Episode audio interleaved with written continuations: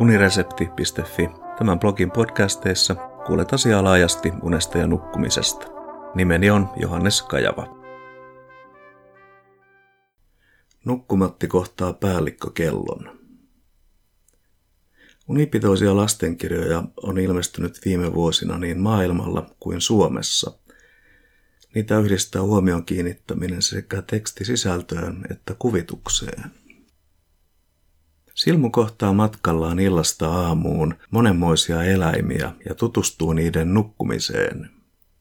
Yksi silmun kohtaamista eläimistä on karhu, joka silmukin tahtoisi olla, sillä kurahousut voisi jättää pois ja karkkia saisi syödä mahan täydeltä koko kesän ajan.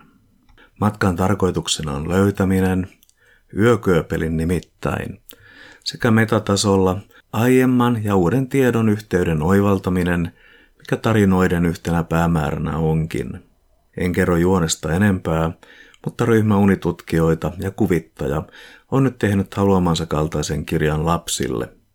Kustantajan mukaan kyseessä on tarinallinen tietokirja.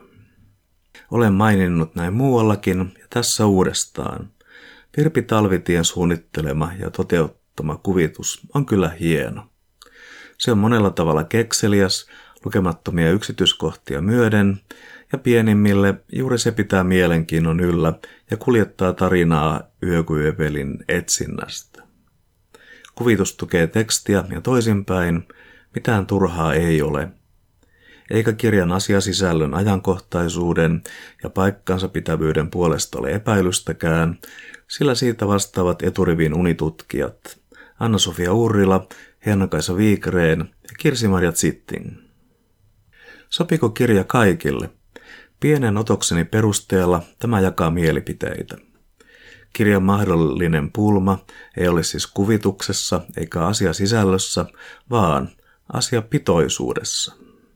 Sanon näin, mutta varauksin. Uskon, että lapsi kuin lapsi löytää mielenkiintoista sisältöä kirjasta, mutta aikuisia asiapitoisuus saattaa kirjakaupassa säikäyttää. Huolen tästä ei sitten tiedä sisä, joka ei ole maalikko uniasioissa työnsäkään puolesta.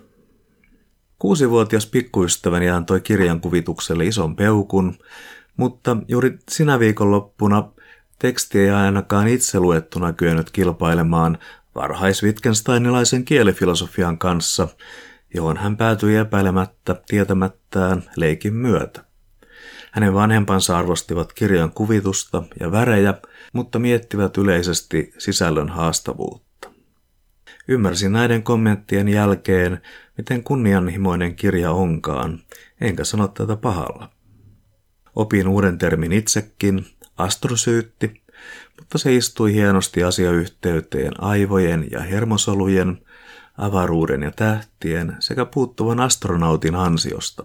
Näppärä yksityiskohta tämäkin.